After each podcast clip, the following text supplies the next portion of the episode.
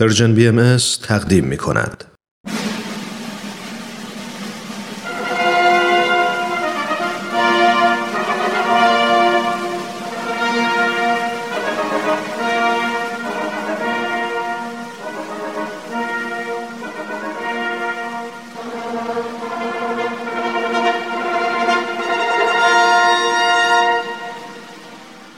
تاریخ به روایت مورخ. من کتاب تاریخ نبیل رو از ترنم دوستم گرفتم که بخونم. این کتاب یه قسمت از تاریخ ایرانه که تا حالا نشنیده بودم. کتابو که باز کردم، خود نبیل که اونو نوشته شروع کرد با من حرف زدن. خیلی عجیب بود، ولی خیلی هم برام جالب بود. این تاریخ یه بخش از کاری از گروه نمایش رادیو پیام دوست، تهیه کننده و کارگردان امیر یزدانی. فصل دوم.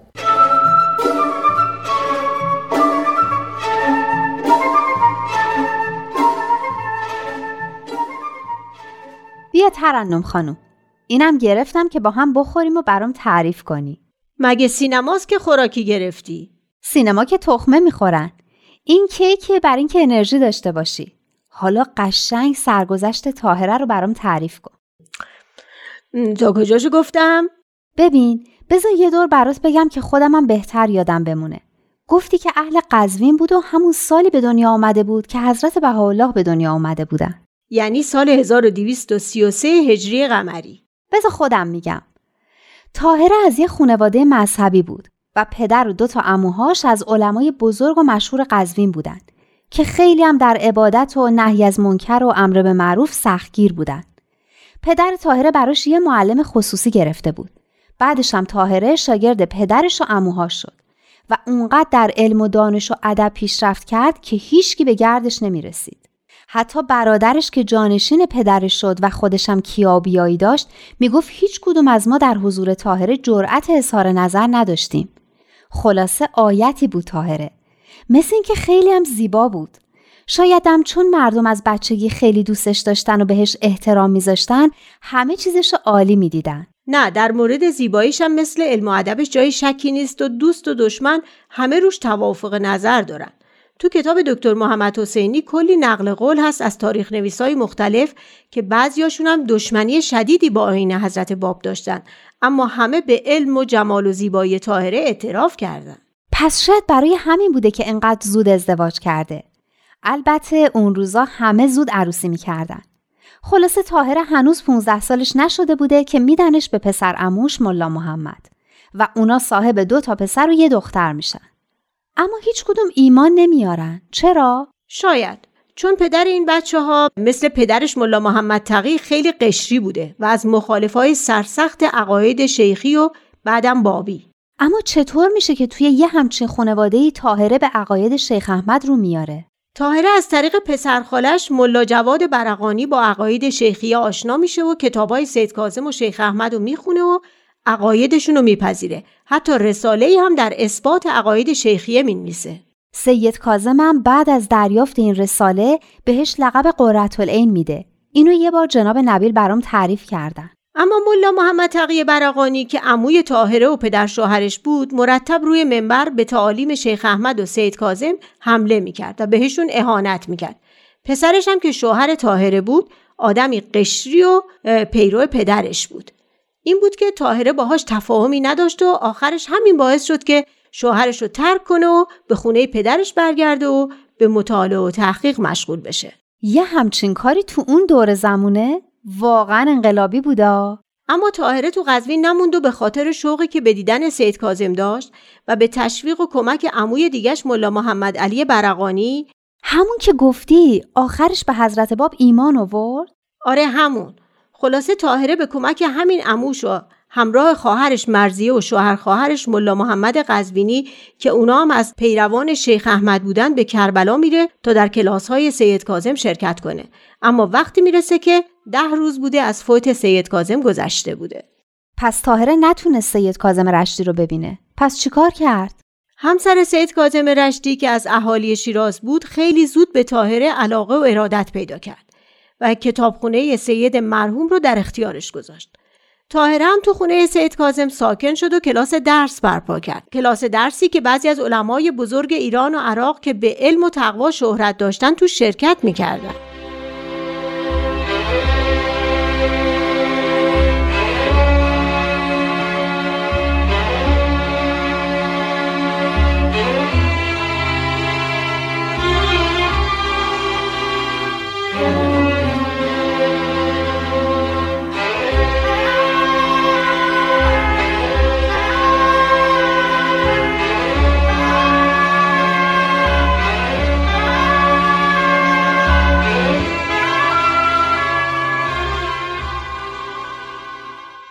اما سید کاظم که گفته بود بعد از من آروم ننشینین و به جستجوی قائم برین. درسته. چند ماه بعد از فوت سید کاظم، همونطور که خودت خوندی و میدونی، گروهی از شاگردانش به اطراف پراکنده شدن تا موعود رو پیدا کنن. از جمله اینها ملا محمد قزوینی، شوهر خواهر طاهره بود که به طرف ایران حرکت کرد. اینجاشو میدونم. طاهره هم نامه نوشت و مهر کرد و به شوهر خواهرش داد تا هر وقت موعود رو پیدا کرد اون نامه رو به موعود تقدیم کنه. درسته. ملا محمد علی هم وقتی به حضور حضرت باب رسید نامه طاهره رو به ایشون تقدیم کرد و حضرت باب هم همونطور که میدونی طاهره رو جزو حروف حی، یعنی اون 18 نفر پیروان اولیه‌شون قرار دادن. طاهره 17مین حرف حی و جناب قدوس 18مین و آخرین حرف حی بودن. اما طاهره که اصلا نمیدونست قائم کیه. هیچی از حضرت باب نمیدونست. وقتی ملا علی بسطامی به کربلا رفت و مژده ظهور حضرت باب رو به همه داد، طاهره هم کتاب قیوم الاسما رو که از آثار حضرت باب خوند و ایمانش کامل شد. البته این هم برای خودش داستان جالبی داره. چه داستانی؟ قضیه این بود که بعد از فوت سید کاظم که شاگرداش رو پس از خودش به جستجوی قائم تشویق کرده بود، همونطور که میدونی عده‌ای در مسجد کوفه معتکف شدن. مثل ملا حسین بشرویه و ملا علی بسطامی و یاراشون. درسته. طاهره هم روزها روزه میگرفت و ریاضت میکشید و شبها به دعا و مناجات مشغول بود تا اون که یه شب نزدیک سحر سرش روی بالش گذاشت و خوابش رفت و رویای صادقه ای دید. یعنی رویایی که خواب معمولی نبود، حقیقتی توش بود. آفرین.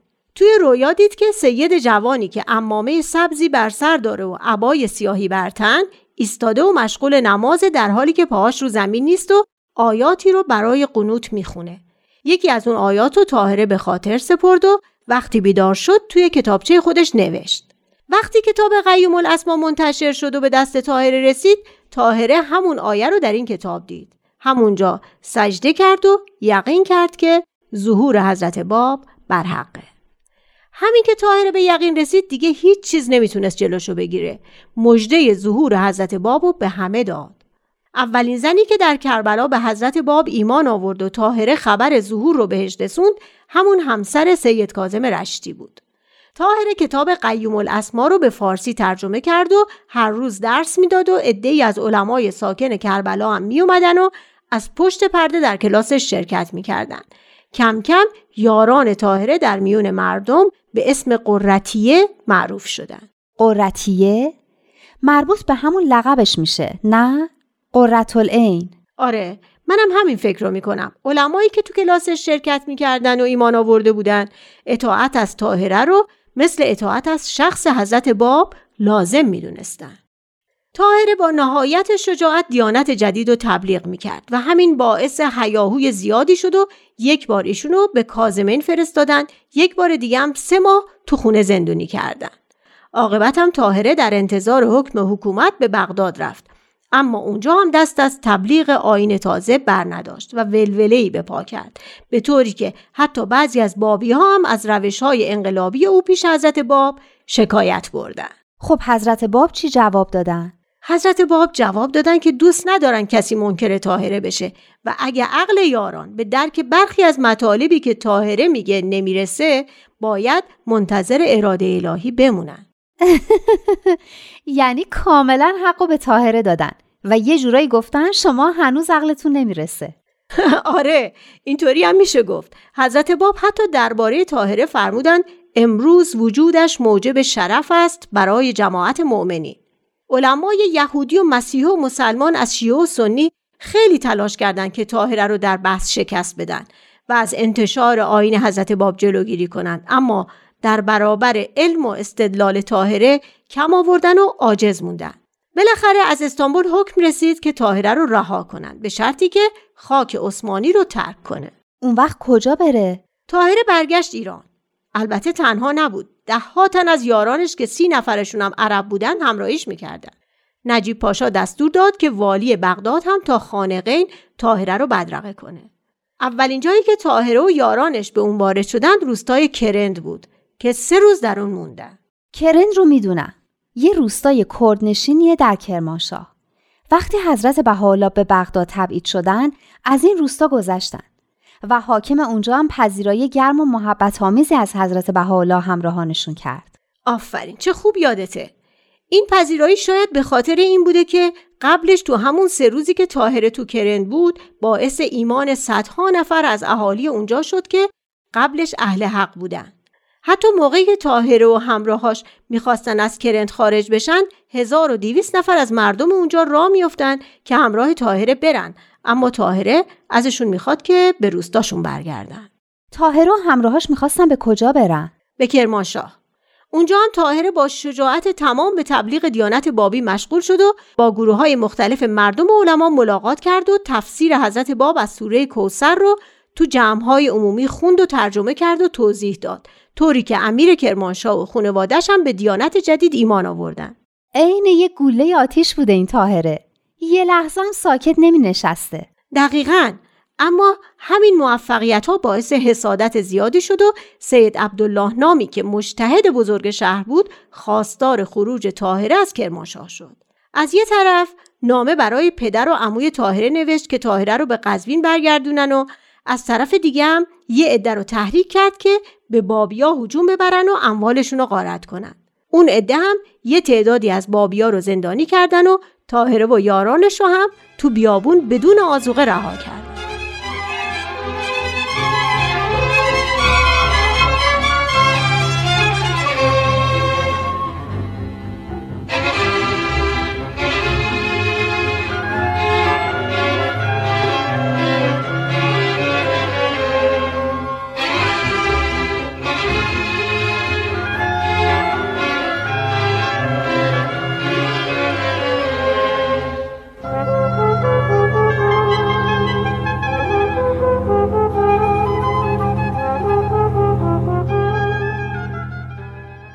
طاهره نامه‌ای برای دادخواهی به حاکم کرمانشاه نوشت.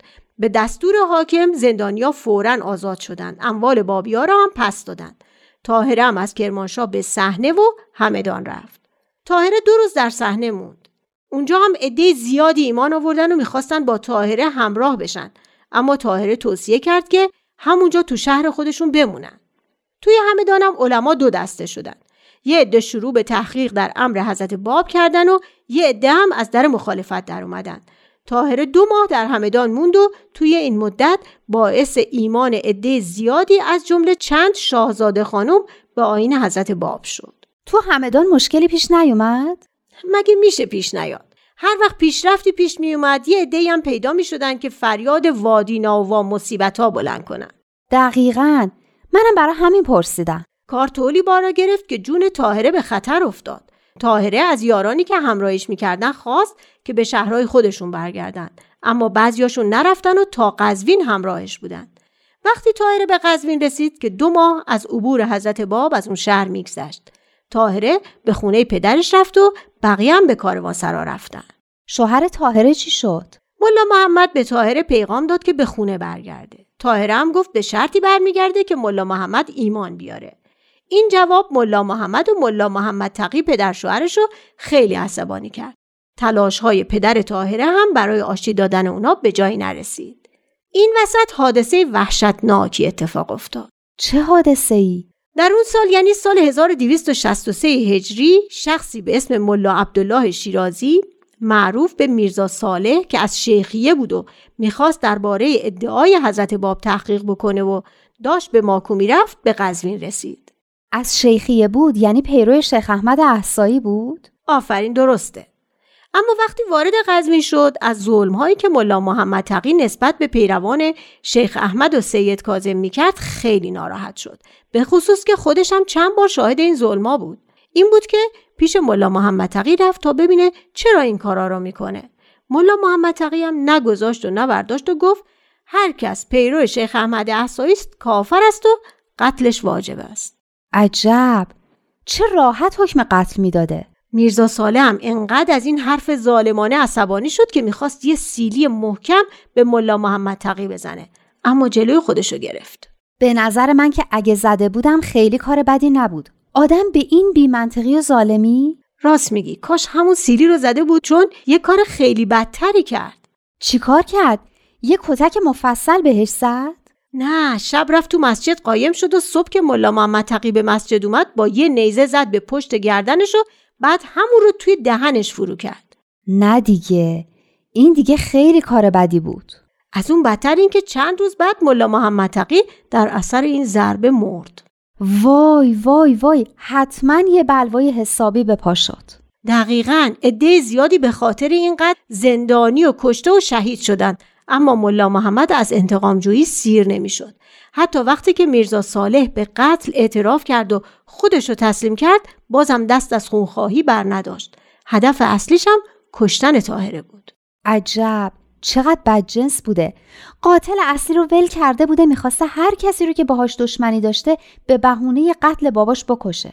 دقیقاً، یه عده‌ای رو کشتن و یه عده‌ای از بابی‌ها رو هم به تهران بردن و زندانی کردن. طاهره هم تو خونه پدرش زندانی شد، طوری که جز برای کارهای خیلی ضروری نمیتونست از اتاقش بیرون بیاد. در این موقع بود که حضرت بهاءالله به کمک زندانیا اومدن و حتی به خاطر کمک به زندانیا خودشون هم چند روز زندانی شدن. این دیگه چه عدالتی بوده؟ برای کشته شدن یه نفر چند نفر بعد زندانیا کشته میشدن. تازه قاتل بیچاره که تو دستشون بوده، چرا بیگناها رو انقدر اذیت میکردن؟ خب دیگه، دشمنای آیین بابی فرصت رو برای تسویه حساب غنیمت دیده بودن. چه بلایی سر میرزا صالح اومد؟ میرزا صالح که تو این اوضاع و احوال به دیانت بابی ایمان آورده بود، وقتی دید اعتراف او دردی رو از بیگناها دوا نکرده و کشت و کشتار و اذیت و آزار بیگناها ادامه داره، از زندان فرار کرد. این دیگه خیلی عجیبه که قاتل اصلی جون سالم به در ببره و یه دی بیگناه به جاش کشته بشن. البته میرزا صالح هم چند سال بعد تو قلعه شیخ تبرسی کشته شد. طاهره چی شد؟ طاهره به تدبیر حضرت بهاءالله و به کمک همسر یکی از مؤمنین قزوین از زندان فراری داده شد و به تهران و به منزل حضرت بهاءالله رفت. یه خاطره جالبی هم هست از حضرت عبدالبها. میخوای برات بگم؟ حضرت عبدالبها پسر حضرت بهاءالله بودن، درسته؟ آفرین، اما اون موقع یه پسر بچه 3-4 ساله بودن. حضرت عبدالبها فرمودن که اینهاش. روزی جناب آقا سید یحیای وحید حاضر شدند و در بیرون نشسته، جناب طاهره ورای پرده نشسته و من طفل بودم و در دامن او نشسته بودم. جناب وحید آیات و احادیثی نظیر در فرید از دهان می‌افشاند. آیات و احادیث بسیار در اثبات این امر روایت فرمود. بغتتاً طاهره به هیجان آمد، گفت یا یحیی فأت بعمل اذ کنت ذا علم رشید. حال وقت نقل روایات نیست، وقت آیات بینات است، وقت استقامت است، وقت هتک استار اوهام است، وقت اعلای کلمت الله است، وقت جانفشانی در سبیل الله است. عمل لازم است، عمل. این عربیاشو درست نفهمیدم، میشه یه توضیحی برام بدی؟ اولشو که فهمیدی که جناب وحید دارابی اومده بودن و جناب طاهره از پشت پرده باهاشون صحبت میکردن و حضرت عبدالبها هم که بچه بودن توی دامن حضرت طاهره نشسته بودن. جناب وحید در اثبات آیین حضرت باب آیات و احادیث زیادی نقل کردن. حضرت طاهره یه دفعه به هیجان اومدن و گفتن ای یحیی عمل کن اگه صاحب علمی و دیگران رو هدایت میکنی. حالا وقت روایت و این چیزا نیست، وقت اونه که پرده اوهامو پاره کنی و کلمه الهی رو ترویج کنی. وقت جانفشانی و وقت عمل. عمل لازم است، عمل. عمل لازم است، عمل. به نظر من این جمله همیشه درسته.